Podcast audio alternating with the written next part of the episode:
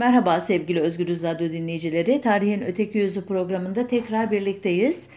Bu hafta 3 Mart 1924 tarihinde kaldırılan hilafet makamının tarihçesi hakkında sizlerle sohbet etmek istiyorum.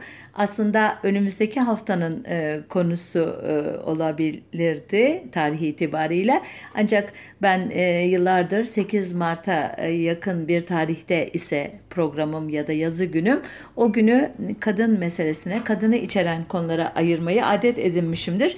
Bu yüzden böyle bir takdim tehir yaptım eskilerin deyimiyle. Umarım e, yadırgamazsınız bunu. Aslında tam da bu haftalarda e, basında sık sık hilafeti isteyenler işte şurada toplandı, hilafeti isteyenler gözaltına alındı gibi haberlerle de durumun köpürtülmeye başladığını görüyoruz.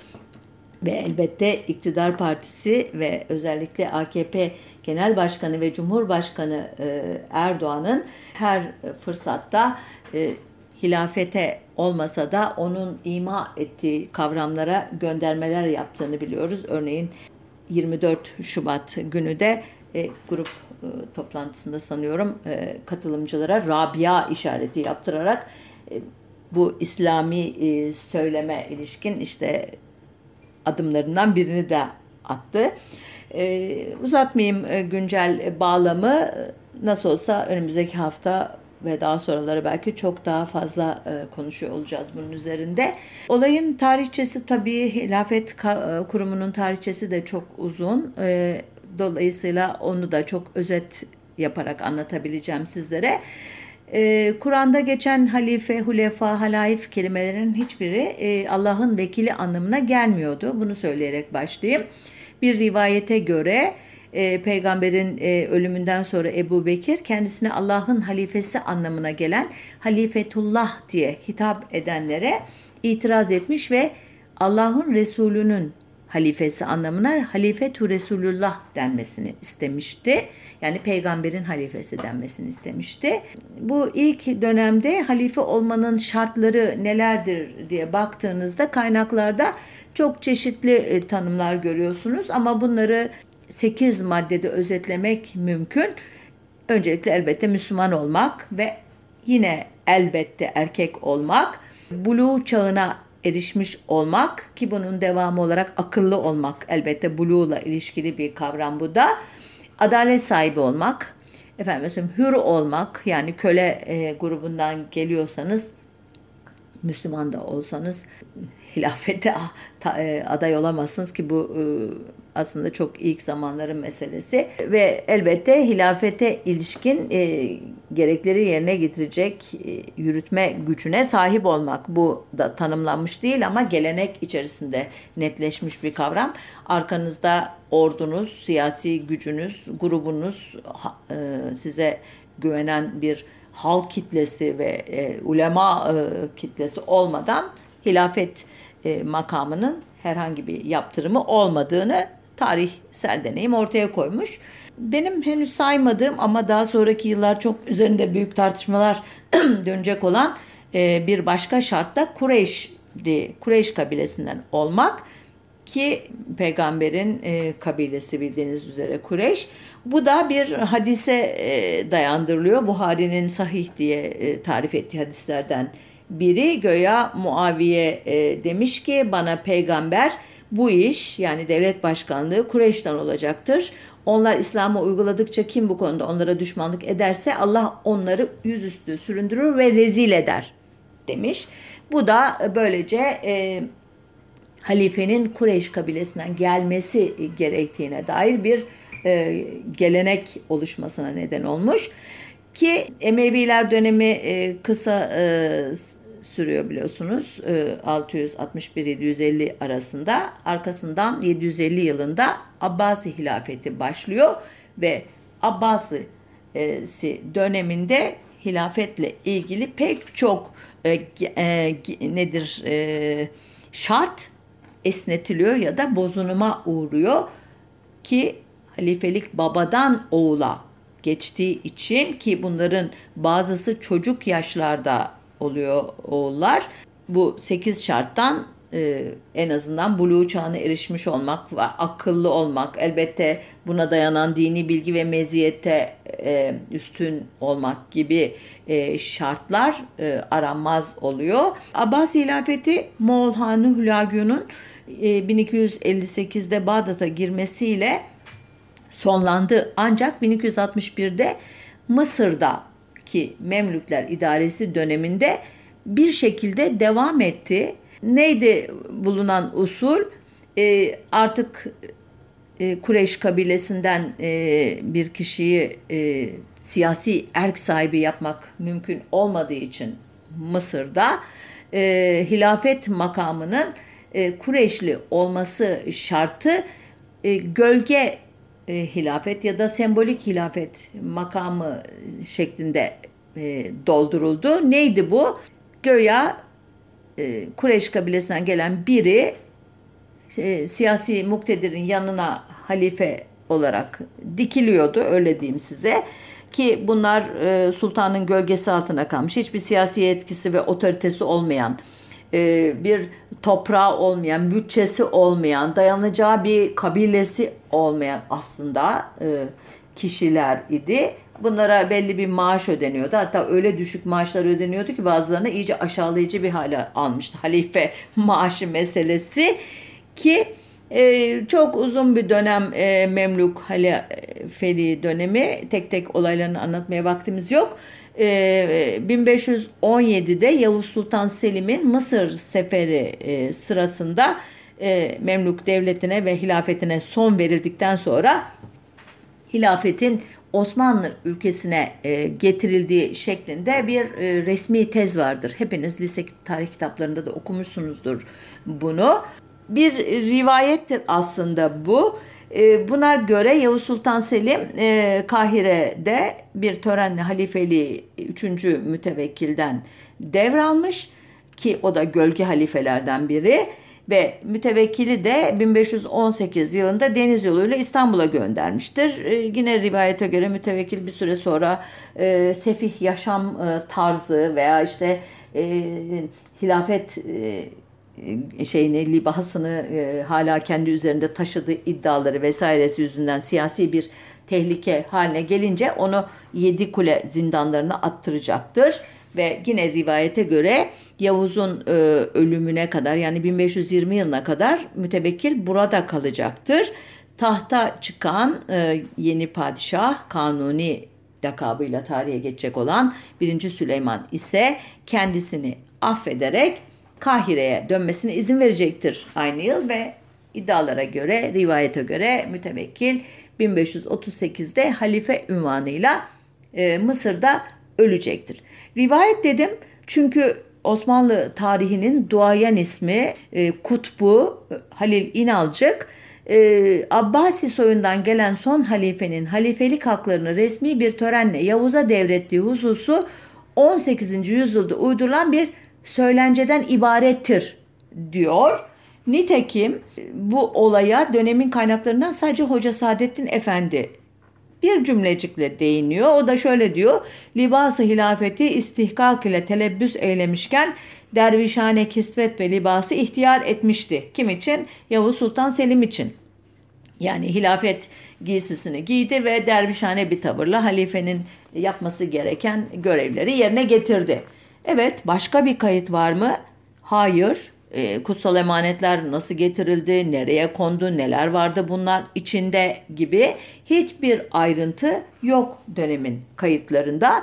Üstüne üstlük Arap kaynaklarında da e, bu yıllardan söz eden e, cetvellerde veya e, kayıtlarda üçüncü mütevekkil bir süreliğine İstanbul'da e, bulunduğundan söz eden var ya da e, görevini bir süre yerine getiremedi ifadesi var ama e, halife olarak kayıtlı görünüyor ki hakikaten de eğer hilafet makamının devri hani yukarı demin saydığım 8 tane şartın birçoğunu atlayarak da devredilmesi mümkün olsa böyle bir libas değişimiyle, e, giysi değişimiyle aktarılabilir mi diye e, sorarsak Kolay olsaydı bu kadar herhalde 1260'tan 1517'ye kadar Memlük sultanları yanlarında birer Abbasi ya da işte Kureyşli e, istihdam etmekle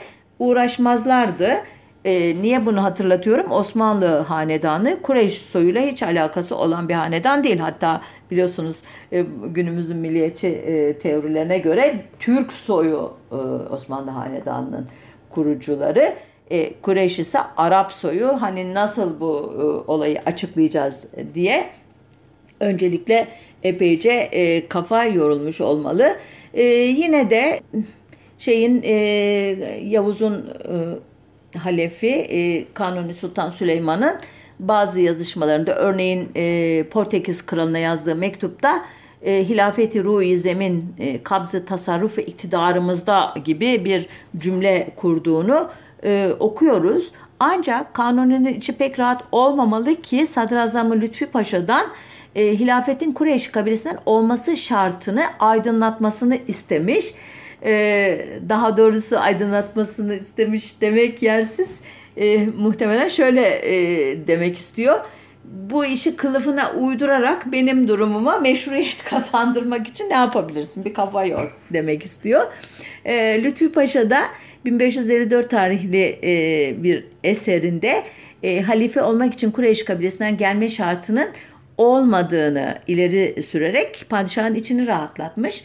Lütfü Paşa'nın e, İbni Haldun'un e, bir e, tezine dayandığı anlaşılıyor ki İbn Haldun 1406 tarihinde ölmüş e, olmasına rağmen hem Batı literatüründe hem Osmanlı literatüründe sosyolojinin kurucusu olarak sosyoloji demiyor o zaman ama önemli İslam bilimlerinin en önemli lerinden biri sayılan Ümran ilminin kurucusu olarak çok saygın bir yere sahip ki İbni Haldun da e, kendi döneminde e, muhtemelen kendisine yöneltilen bu soruya cevap olmak kabilinden şöyle bir e, formül önermiş. E, bir kabileye e, asabiye itibariyle yakın olmak, onu sevmek, o kabileden olmak anlamına gelir demiş. Bu asabiye terimi e, İbni Haldun'a has bir terim. E, tam olarak e, karşılığını vermek zor ama aşağı yukarı e, işte ya nesepten, şecereden, soydan gelen ya da nedenden kaynaklanan bir kolektif hafıza, bir kolektif kimlik anlamına belki geliyor diye özetleyebilirim. Sonuç olarak yani Kureyş kabilesini seviyorsanız ondan sayılırsınız şeklinde özetlenebilecek son derece e, ne diyeyim size pragmatik bir formülasyonla Osmanlı padişahının içi rahatlatılmış görünüyor ki ee, yine de çok fazla karşımıza çıkmıyor halife ünvanı Osmanlı belgelerinde. Sadece 3. Murat'ın mesela ölümü 1595'tir.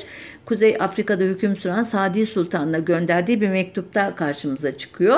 Klasik tarihçilikte çöküş dönemini başlatan 1774 tarihli Küçük Kaynarca Anlaşması'ndaki hilafet ve Müslümanların halifesi ifadesi e, en e, altını çizmemiz gereken ifade ki bu biraz önce sözünü ettiğim Halil İnalcık'ın 18. yüzyılda bu e, söylence icat edilmiştir e, cümlesi bu e, ifadeye referans veriyor. Bu e, dönemde e, hilafet e, tarihi yazma işi de Osmanlı'nın Tosun Paşa adını verdiği Murat Gea Dosson adlı İsveç elçisinin e, yazdığı Tablo General de l'Empire Ottoman isimli kitapta karşımıza çıkıyor. Ee, Yavuz ve 3. mütevekkille ilgili rivayetler ilk kez bu kitapta e, yer alıyor. Daha da ilginci. Ee, daha sonradan Avrupalılar e, yavaş yavaş e, Papa'nın muadili olarak halifeyi görmeye başlıyorlar. E, bu da aslında kendi e, iktidarlarını pekiştirmek için e, yapılmış bir tercihe benziyor. Yani Papa e, mevkidaşı olarak bir başka din e, ulusunu e, karşısında e, konumlandırınca doğal olarak kendi pozisyonu da güçlenmiş oluyor. Halbuki Papa'dan sultana bir ilişki kurulduğunda bir süre sonra Avrupa'nın işte sivil diyeyim muktedirleri niye papalık görüşmeleri yapıyor. Biz e, sivil mevkidaşımızla biz görüşebiliriz diyebilirlerdi e, diye herhalde. Bu konuda bir e, hamle yapmış gibi görünüyor. Ancak e, bu tarihten sonra da e, halaf, hilafet makamı Osmanlı için önemli bir e, kaldıraç olmuyor. Ta ki ne zamana kadar?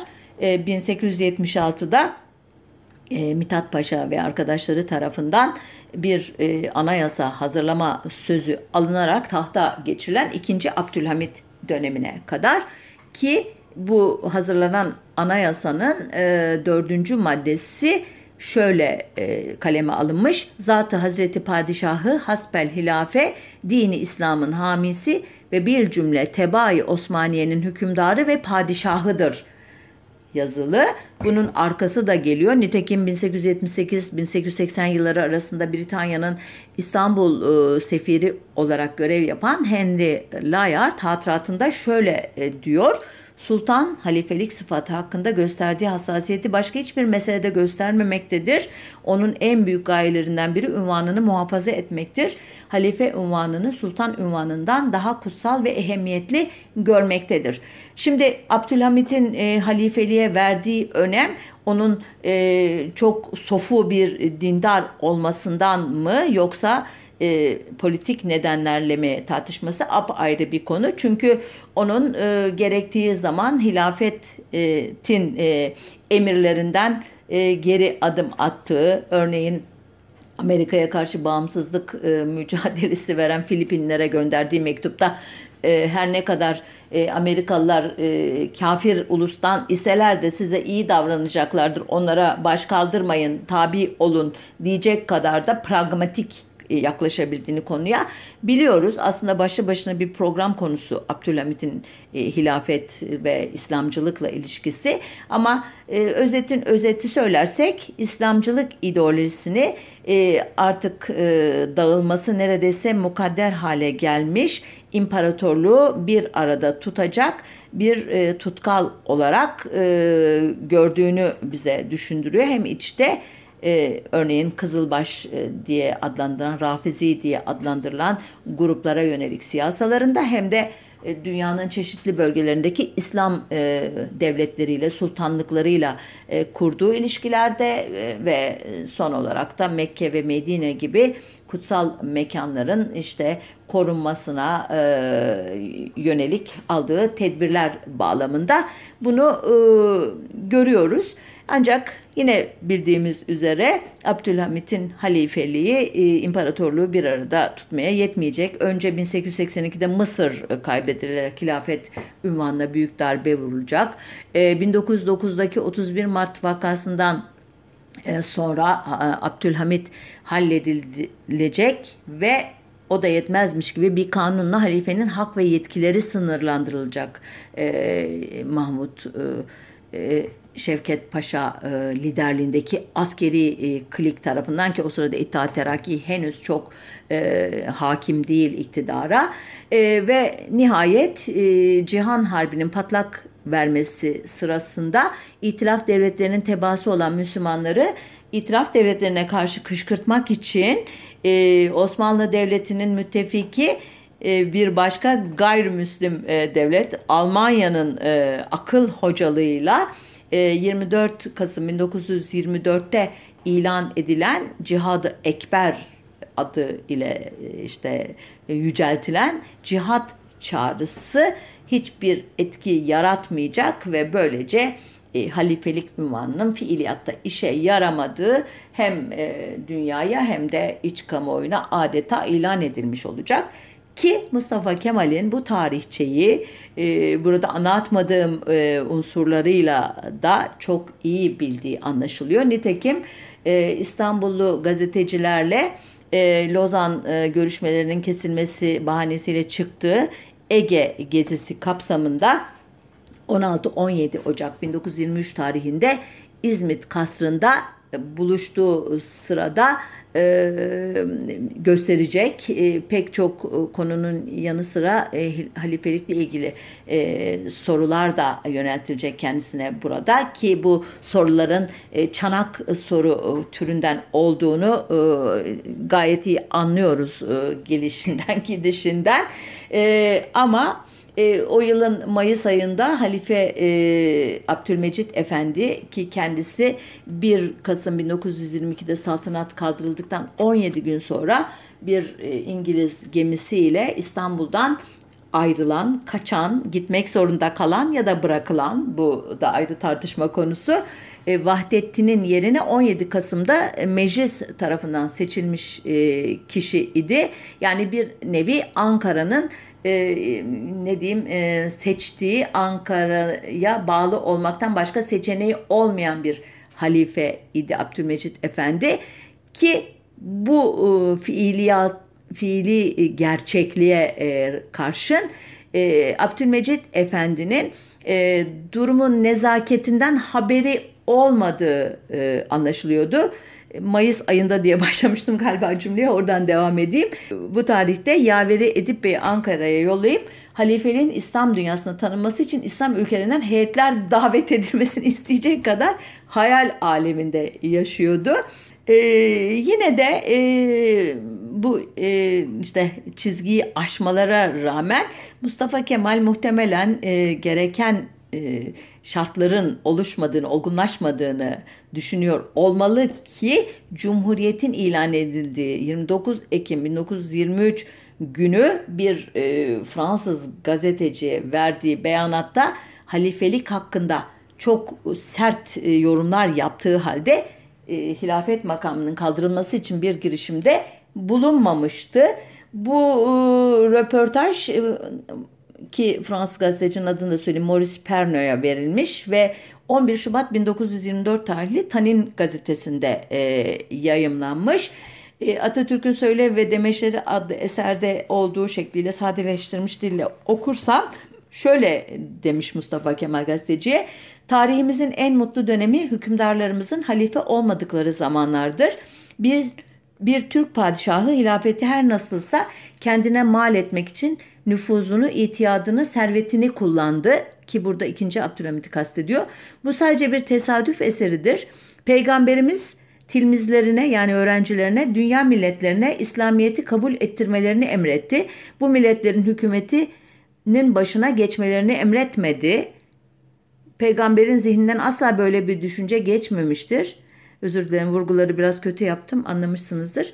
Devam ediyor Mustafa Kemal. Hilafet demek yönetme, hükümet demektir. Gerçekten görevini yapmak, bütün Müslüman milletlerini yönetmek isteyen bir halife bunu nasıl başarır? İtiraf ederim ki bu şartlar içinde beni halife yapsalar derhal istivamı verirdim. Fakat tarihe gelelim, gerçekleri inceleyelim. Araplar Bağdat'ta bir hilafet kurdular fakat Kurtuba'da da bir hilafet daha oluşturdular. Ne İranlılar, ne Afganlılar, ne Afrika Müslümanları İstanbul halifesini asla tanımadılar. Bütün İslam milletleri üzerinde yüce ruhanilik görevini yapan yegane halife fikri gerçeklerden değil kitaplardan çıkmış bir fikirdir.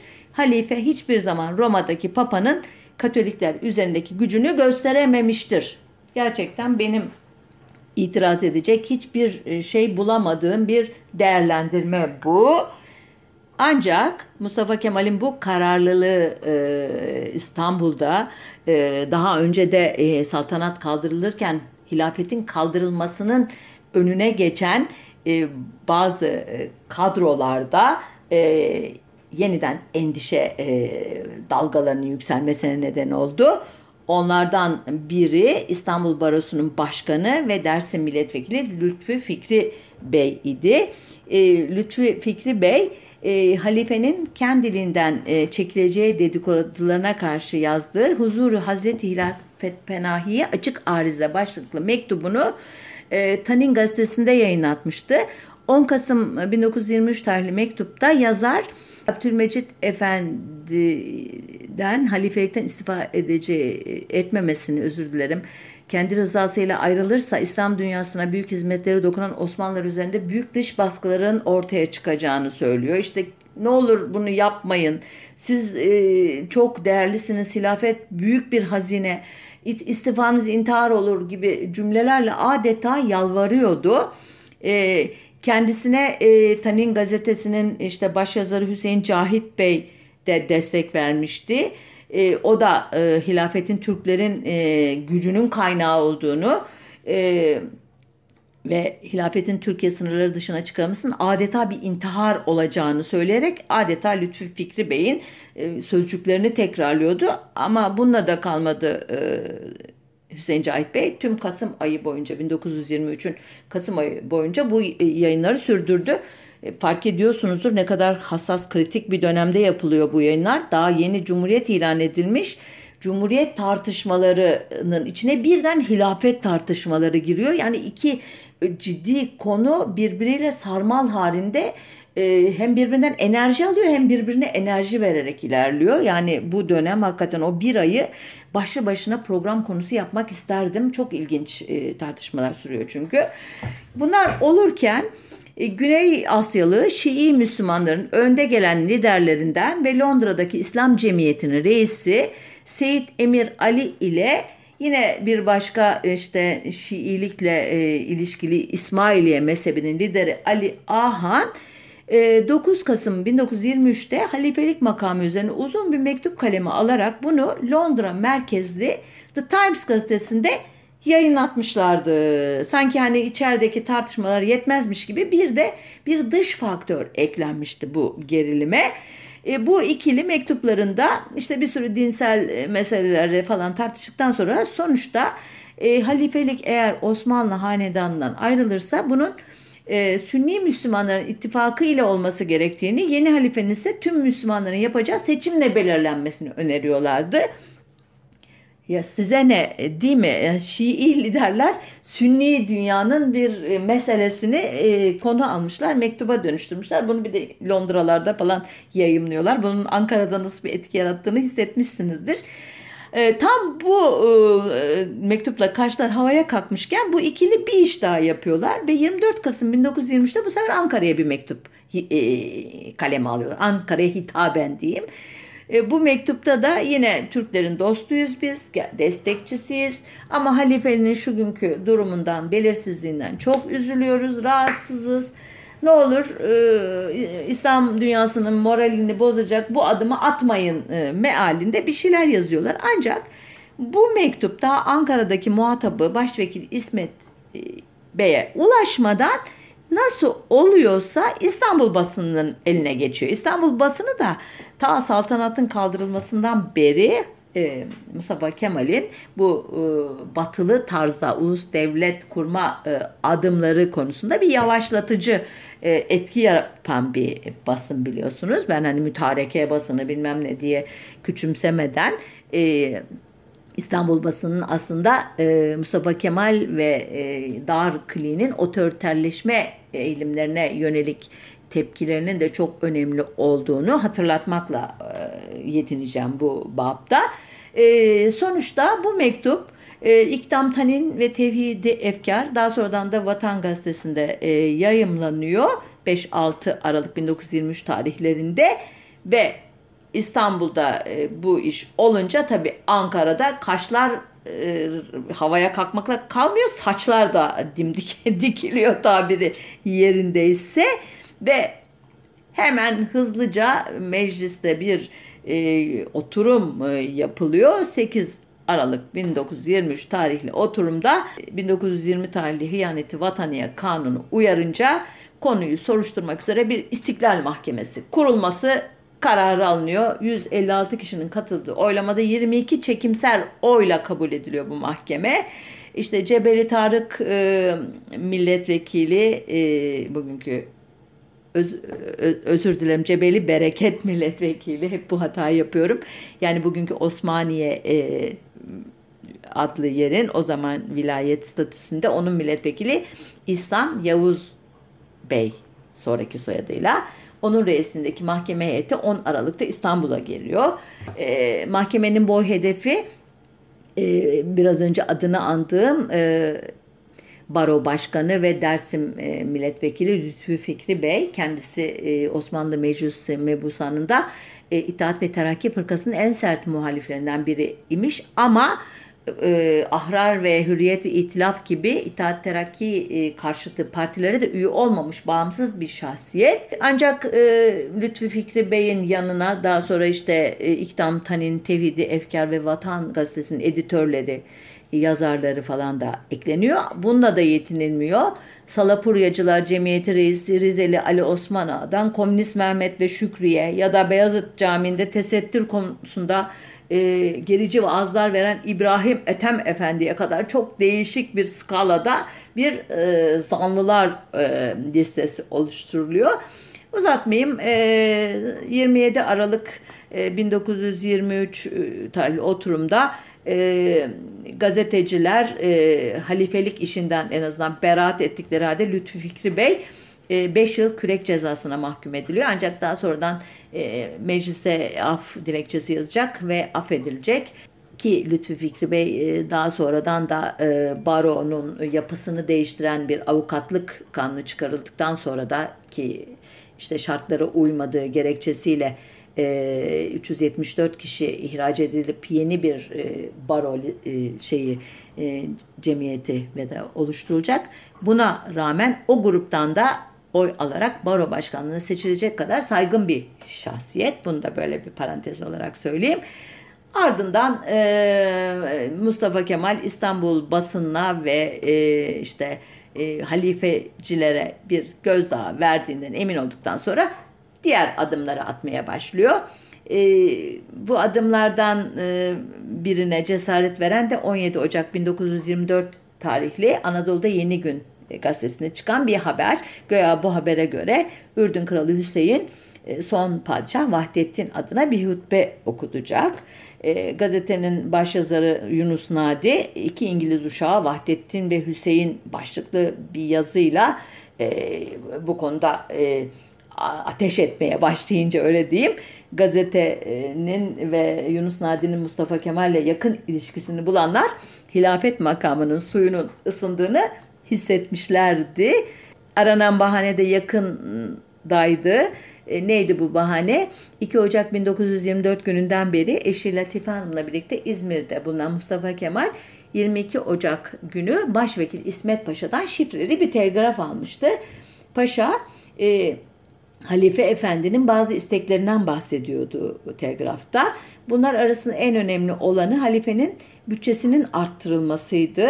Bu talep Mustafa Kemal'in canını çok sıkmıştı. Çünkü e, yeni oluşturulan Cumhurbaşkanlığı makamı için bütçeye 247.320 e, e, lira konmuşken halifelik makamı için 331.695 lira ayrılmıştı. Gerçi bu geçen yılki rakamla aynıydı ama yine de Cumhurbaşkanlığı için ayrılan paradan fazlaydı.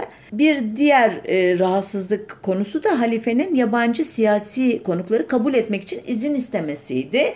İşte Mustafa Kemal e, bu iki e, talebi birleştirerek e, halife e, yanlılarına nihai darbeyi vurması için uygun koşulların oluştuğuna e, kani, kani oldu bence. E, ama e, birkaç adım e, daha atması gerekiyordu arada. Bunlardan biri 5 Şubat'ta İzmir'de kayınpederi Uşakizade Muammer Bey'in Göztepe'deki köşkünde İstanbul gazetecileriyle bir toplantı yapmak oldu. Bu toplantıya 27 Aralık'ta e, beraat ettirerek bir anlamda e, ne diyeyim size e, hoşgörü göstermiş olduğu e, İstanbul gazetecileri katılacaktı.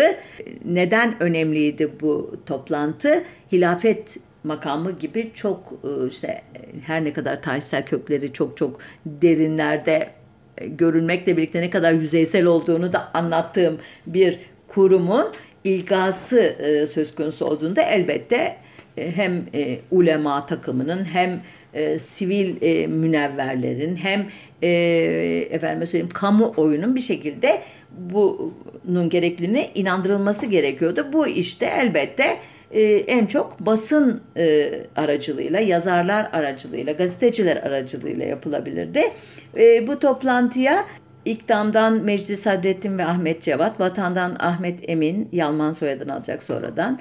Tevhidi Efkar'dan Velid Ebu Ziya, Vakit'ten Ahmet Bey, sonra adım soyadını alacak. İleriden Celal Nuri, ileri soyadını alacak. Akşamdan Necmettin Sadak soyadını alacak olan kişi. Tercümandan Hüseyin Şükrü, Tanin'den Hüseyin Cahit Yalçın soyadını alacak ve Matbuat Cemiyeti Başkanı Ahmet Şerafettin Bey katıldı. Ancak e, toplantı isteğinin e, gazetecilerden geldiğinin e, ima edilmesi istenmişti kendilerinden. Bu e, talebe bir gazeteci Velid Ebu Ziya uymadı e, ve bizi Mustafa Kemal e, çağırdı e, açıklaması yaptığı için e, Mustafa Kemal tarafından toplantıya kabul edilmedi. Sohbet e, birçok konuyu içeriyordu ama sonunda Mustafa Kemal halifeliği ilga etmeyi düşündüğünü açıkladı bu kişilere. Ee, Hüseyin Cahit Bey e, dışındakiler sessiz kaldı diyor kaynaklar ki Hüseyin Cahit Bey hatırlarsanız Kasım ayı boyunca hilafet e, makamının e, ilgasına karşı olduğunu belirten yazılar yazmıştı gazetesinde ki İstanbul'a döndükten sonra da buna devam edecekti. Velid Ebu Ziya Bey ile o toplantıya alınmayan kişiyle ve bir anlamda tutarlı bir tavır takınacaktı. Susanlar ise aslında bir kısmı içinden karşı olduğu halde Mustafa Kemal'e karşı durma cesaretini gösteremeyenlerdi muhtemelen. Bir kısmı da elbette gönüllü idi, e, onaylıyordu bu projeyi. Neyse uzatmayayım. Sonuçta e, olayın bir başka e, aşaması 13 Şubat e, tarihinde e, İzmir'de bulunan Mustafa Kemal ile buluşmak üzere e, İsmet Bey, Kazım Bey ve bir grup komutanın e, harp oyunlarının açılışına e, katılmak üzere işte İzmir'e gitmesi ile atıldı ya da bir aşamaya da öyle girildi. Bu e, harp oyunları aslında bir çeşit manevra idi ve bu manevranın amacı İtalya'nın faşist lideri, diktatörü El Duce e, unvanlı Mussolini eğer Yunanlılarla ittifak kurarak Türkiye'ye saldırırsa Türk ordusunun başarılı olup olmayacağını anlamak idi. Ancak e, bir araya gelen bu asker sivil e, kadrolar ki bunların çoğu asker kökenliydi. 1927'ye kadar ne Mustafa Kemal ne İsmet Bey e, rütbelerinden ayrılmadılar. Bunu hatırlatayım.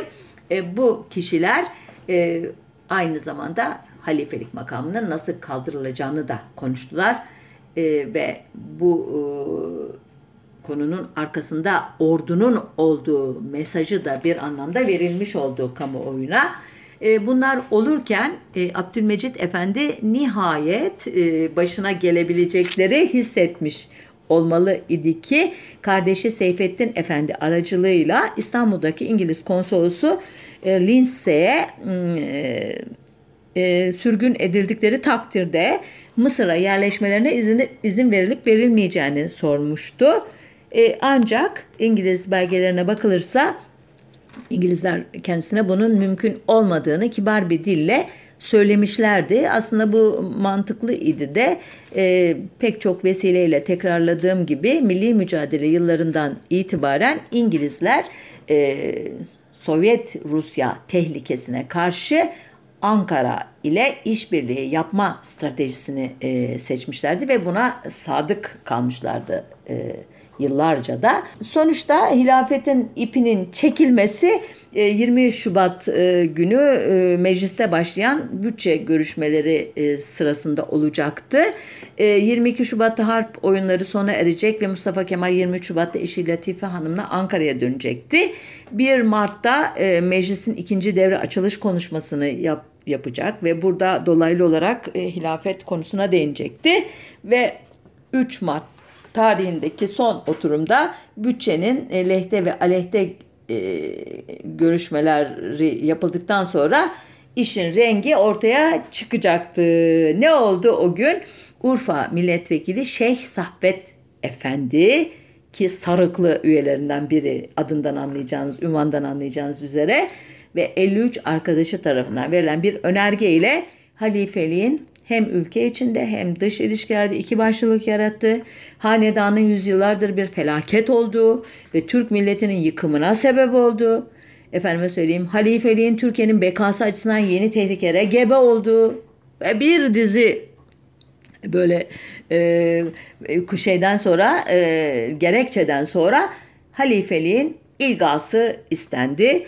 E, teklifin aleyhine üç kişi söz aldı ki böyle çok net bir aleyhte konuşma da değil. Bunlar Rize Milletvekili Ekrem Bey, Gümüşhane Milletvekili Zeki Kadir Beyoğlu, Zeki Bey ya da daha sonra Kadir Beyoğlu soyadını alacak özür dilerim. Ve Kastamonu Milletvekili Dadaylı Miralay Halit Bey idi. Meclisin gizli celse zabıtlarına göre e, bu konuşmaları İzmir Milletvekili ve Adliye Vekili Seyit Bey'in e, İslam tarihinde önemli bir başarıya imza atmak üzereyiz diye başlayan uzun konuşması izledi ve oylamaya geçildi ki uzun derken hakikaten uzun. Latin alfabesiyle yapılmış transkripti 23 sayfa tutuyor bu konuşmanın ki bu konuşmayla ilgili ilginç bir e, iddia da Mete Tuncay'a ait. Ona göre Seyit Bey'in e, konuşması 2 e, Mart 1924 günlü CHP grup toplantısı tutanaklarında da var. CHP o sırada fırka adını taşıyor. Parti değil henüz. 35'te e, parti olacak. E, bu fırkada yapılan konuşma bence diyor Mete Tuncay aynen meclis zabıtlarına eklenmiş ki eğer böyle olduğu diyor kesinleşirse e, TBMM zabıtlarının güvenilir bir kaynak olarak kabul edilmesi güçtür benim nezdimde diyor ki katılıyorum kendisine.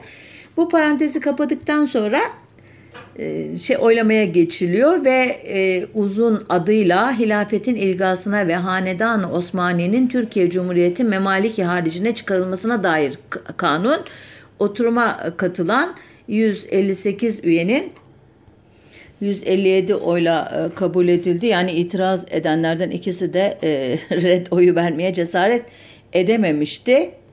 E, o gün aynı anda e, şeriye ve efkaf vekaleti kaldırılıp yerine Diyanet İşleri Başkanlığı ve Vakıflar Genel Müdürlüğü kuruldu. E, Erkan-ı Harbiye-i Umumiye vekaleti kaldırıldı. Bununla e, Genelkurmay Başkanlığı'nın hükümet ve siyaset dışına çıkması sağlandı göya. Halbuki dediğim gibi devleti yönetenler e, ordunun komutanları idiler hala. E, ve en önemlisi tevhidi tedrisat e, kanunu kabul edilerek eğitimin e, devlet e, tarafından, siyaset tarafından doktrinize edilmesinin yolu açıldı ve elbette Osmanlı Hanedanı'nın yurt dışına çıkarılması ile ilgili işte diğer hususlar görüşüldü. Sonuç olarak hani şöyle bir özet yapmak gerekirse saltanat hilafetin ilgası sarıklı üyeler tarafından teklif edilmiş.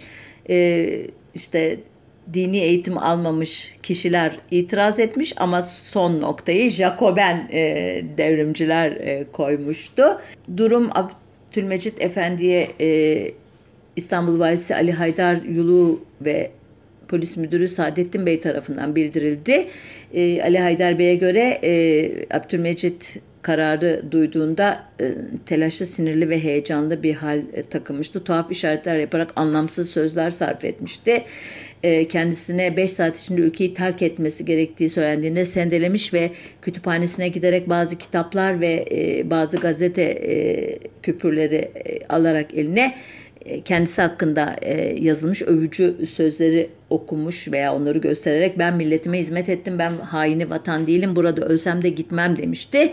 Ancak e, çevresi, sarayın çevresine sarıldığı ve telefon, telgraf hatlarının kesildiği kendisine bildirilince doğa kaçınılmaz olarak sakinleşmişti öyle diyeyim. Yine de kendisini e, İstanbul'dan ayrılmaya razı etmek için valinin Ankara'dan gelmiş olduğunu iddia ettiği hayali bir telgrafın okur gibi yapılması gerekmişti. E, ertesi sabah yani 4 Mart e, 1924 günü e, sabahın 5'inde e, halife ve ailesi halkın galeyana gelmesini önlemek için gizlice Çatalca istasyonuna götürüldüler ve eski Şark Ekspresi'ne ki yeni adıyla Simplon Ekspresi'ne bindirildiler. E, Abdülmecit Efendi'nin istasyona gitmek üzere otomobile binerken madem ki milletin ve memleketin saadet ve selameti için çalışıyorsunuz Allah muvaffak etsin dediği e, trende kendisine ulaşmaya başlayan gazetecilere de bütün düşüncem milletin kararı karşısında e, tabi olmaktır. Millete duacıyım. Şimdilik İsviçre'ye gidiyoruz. Yabancı ihtiraslara aile olmayacağım dediği e, sızdırıldı basına. E, Abdülmecit Efendi İstanbul'dan İsviçre İttihadı adlı kuruluş tarafından temin edilen İsviçre pasaportuyla ayrılmıştı. Ayrılırken hükümetçe kendisine e, 1700 İngiliz lirası ki 15 bin Osmanlı lirası idi galiba öyle bir yolluk verilmişti. E, İsviçre'de önce Bern şehrine gitti heyet. Oradan Leman Gölü kıyısındaki Montreux kasabasının Terite köyüne götürüldü Abdülmecit Efendi. Yetkililer kendisine koruma isteyip istemediğini sorduklarında şaşırmış ve korkulacak bir şey yok ki demişti göya. Halbuki e, halifelik iddiasından vazgeçmemiş olduğu anlaşılıyordu. Çünkü 11 Mart 1924'te yayınladığı bir bildiride İslam dünyasının Müslüman delegelerini uygun bir zamanda toplanarak büyük bir kongre için işbirliğine çağırmıştı. E, en çok rahatsız olan bu bildiriden de İsviçre hükümeti olmuştu. Çünkü hem e, Ankara'ya başlangıçta bazı sözler vermişlerdi hem de Türkiye ile böyle düşmüş bir halife İslam e, şeyi ulusu yüzünden öyle diyeyim büyüğü yüzünden e, karşı cephelere düşmek istemiyorlardı. İttifaklarının bozulmasını hiç anlamlı görmüyorlardı.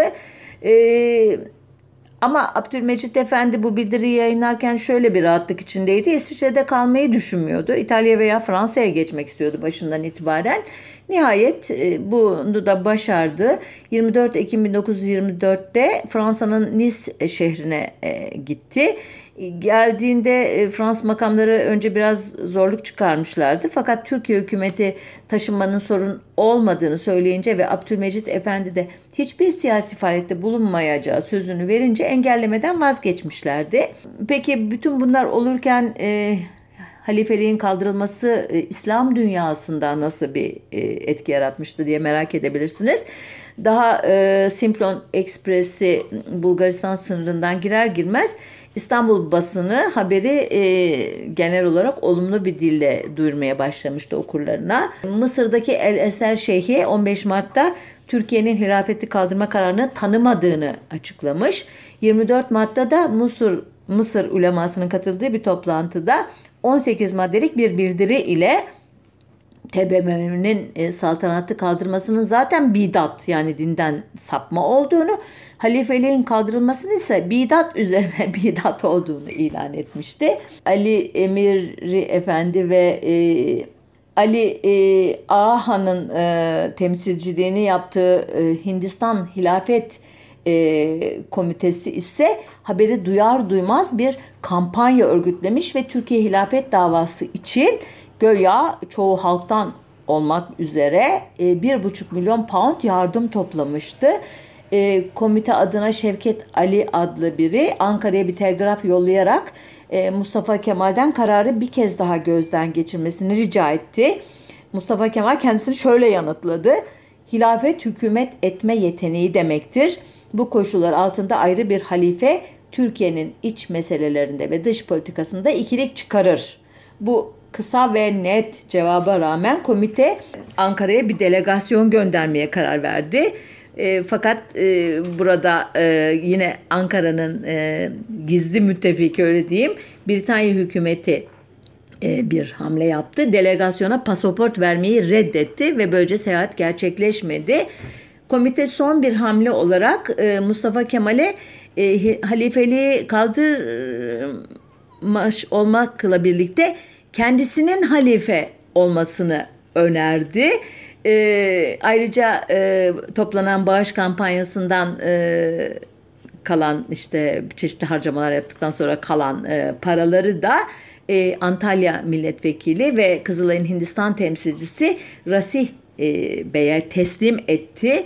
E, Mustafa Kemal e, konunun bu raddelere gelmesine iyice kızdı ve e, duyduğu rahatsızlığı şu konuşmayla ilan etti ve bu da gerçekten artık e, hilafet tartışmalarına en azından bu e, hilafet komitesi kapsamında ve onun uzantıları e, arasında sonlanmasına yardımcı oldu. Şöyle diyordu Mustafa Kemal.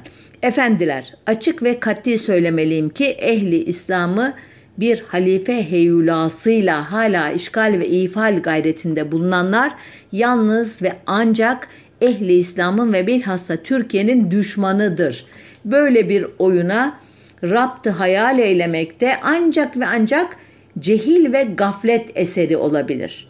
Rauf Beylerin, Vehip Paşaların, Çerkez Ethem ve Reşitlerin, bütün 150'liklerin, Mülga Halife, Hilafet ve Saltanat Hanedanı mensuplarının bütün Türkiye düşmanlarının el ele vererek aleyhimizdeki hararetli sayu gayretleri din gayretleriyle mi vuku bulmaktadır? Buna inanmak için cidden kara cahil ve koyu gafil olmak lazımdır. Bilmiyorum bu konuşmada sayılan isimleri bir e, vesileyle duymuşluğunuz var mıdır?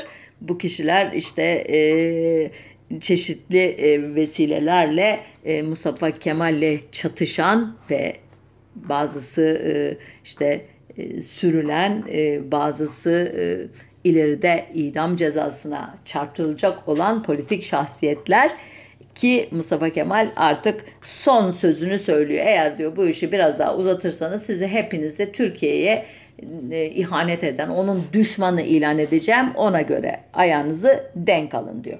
Şimdi bu dedim ya tartışmaları e, bir anlamda sonlandırdı. Elbette günümüze kadar e, bitmedi tartışmalar. Ona geçmeden önce Abdülmecit Efendi'nin sonunu merak edenler olabilir. Onlar için birkaç cümle sarf edeyim izninizle. E, Abdülmecit Efendi e, Haziran 1939'da e, artık çok yüksek sesle e, duyulan e, harp e, tamtamları ve sağlık sebepleriyle Paris'e geçti önce ve 1944 yılının 23 Ağustos'unda burada öldü. E, Haydarabad Nizam-ı Azam Şah'la evlenmiş olan kızı Dürrü Şehvar Sultan savaş nedeniyle cenazeye gelememişti. 10 yıl kadar süreyle Paris Merkez Camii'nde bekletilen tahnit edilmiş yani mumyalanmış cenazesi vasiyeti uyarınca İstanbul'a bir türlü getirilemedi. Özel Kalem Müdürü Keramet Nigar'ın 1945 ve 53 1953 yılları arasında yaptığı bütün başvurular e, klasik tabirle encümene havale edildi. Umudunu kaybeden Dürü Şehvar Sultan da 30 Mart 1954'te Mekke'ye götürdü e, babasının cenazesini ve burada Vahabi gelenekler uyarınca yapılan bir cenaze töreniyle Harem-i Şerif'e gömüldü Abdülmecit Efendi. Dediğim gibi e, son halife öldü. Ondan sonra pek çok halifelik iddiaları seçilen halifeler var. Mekke Şerifi Hüseyin'in halife olması falan gibi şeyler var. Bunları atlayarak e, günümüze gelirsek e, Cumhuriyet'in özellikle e, Mustafa Kemal sonrası döneminde hilafet tartışması çok açıldı. Halifelik kaldırılması faydalı mı, zararlı mı, iç ihtiyaçlarla mı, dış baskılarla mı gibi e, konularda e, sayısız e, yazı yazıldı, kitap yayınlandı. E, ki bu iddiaların e, bazı ünlü savunucuları da vardı. Örneğin Rauf Bey e, Musul meselesi ortada dururken İngiltere'ye tek baskı yapma aracı olan hilafetin kaldırılmasının ardında İngilizleri aramıştı. Ancak bugüne dek bu iddiaları destekleyen bilgi belge ortaya çıkmadı arşivlerde.